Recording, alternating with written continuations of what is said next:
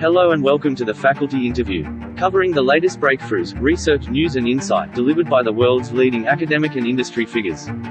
In this interview, Rhonda Oliver discusses the application of conventional needs analyses for task based language teaching. So, this study was undertaken at uh, quite a unique situation. It's a boarding school for Aboriginal students who come from around Western Australia sometimes travelling thousands of miles from remote communities to attend a vocational training centre and it's for students aged from about 15 to 19. So they're secondary school students and they're often have underachieved in their schooling to date and many of them have English as their second language. They still speak a traditional language in their remote community, such as Jaru or Bunabal or one of the many traditional languages spoken uh, in the northern parts of Australia, or a Creole that is actually called Aboriginal Creole, spelt K-R-I-O-L. So they've come and they often don't have English and are often not very proficient in standard Australian English or don't have the confidence to speak to non-Aboriginal people using English.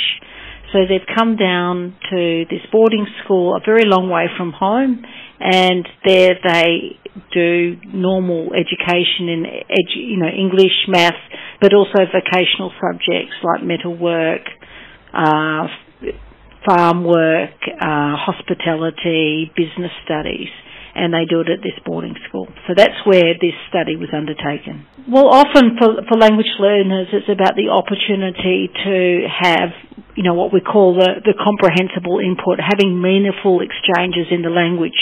So if you grow up in a situation where English, the language of instruction in Australian schools, isn't the language spoken in your community, it's not that you have some deficiency, it just means that you're not exposed to it. So you need the opportunity to get that input, but you also need opportunities to interact in that language. That's how we learn languages, by using it.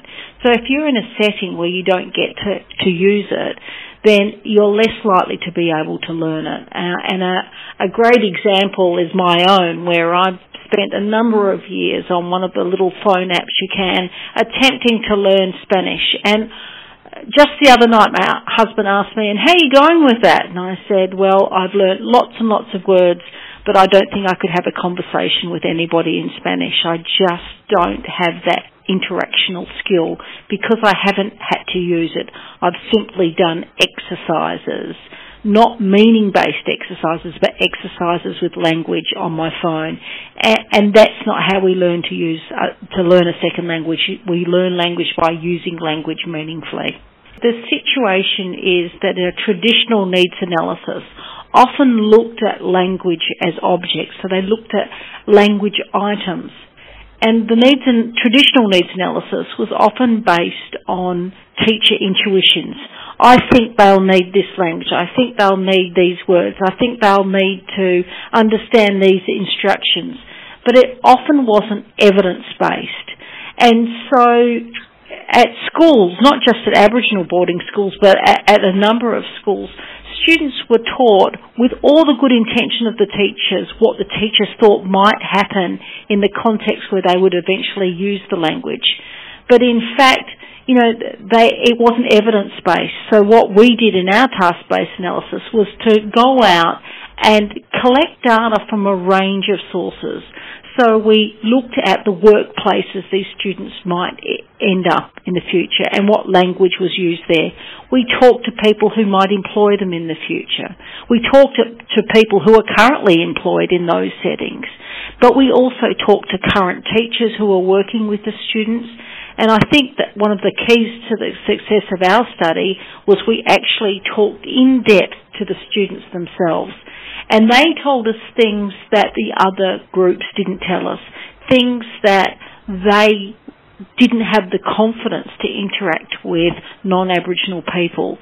So although they had some of those words, if you like, they're their equivalent of me that they'd picked up sufficient English, but they, every time they wanted to say something and they didn't feel confident, they'd get what's called in Aboriginal language getting shamed. So they felt really embarrassed. They felt that they were being singled out and they'd put their heads down and often walk off just to save face.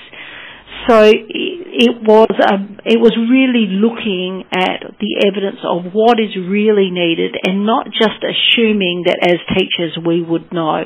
And and of course some of the teachers did know some things, but other things that some of the teachers said, particularly some of the vet teachers, the vocational teachers said, oh, they just need a bit of tough love. They just need to be thrown into the situation and then they'll be okay. But when we spoke to the students, they said actually that's probably the worst thing you can do. When I when I'm thrown into a situation and feel uncomfortable, I just stop talking. I feel I feel really uncomfortable and so I go quiet rather than engaging and and you know it's working out what's going to work for a particular cohort that a really good task-based needs analysis will work. In terms of our cohort that we were investigating, we found that some of the language they needed, yes, they needed language around the, the job space, the workplace and what was needed there. They also needed the opportunity to interact in meaningful ways with non-Aboriginal people while they were at school in the security of a classroom. And the school took it on board and they started organising events where they would have people come on campus and the students were comfortable enough because it was their school and they developed the ability to interact well with others. The teachers also started to look at life a little bit differently in the classroom and it wasn't just teaching grammar or vocabulary but it was teaching interaction skills so that when the students didn't understand it was developing the skills to negotiate and say look I, I'm not sure what you mean which culturally is often very confronting for a young Aboriginal person to say. So the teachers could work with them on how to do that the other thing we, we found out were the workplaces, they weren't worried so much about the skills that the students had in terms of vocational skills. They wanted students who could come into the workplace and make the other staff members feel comfortable because there's nothing more challenging to have a, a colleague who shuts down every time you try to engage with them.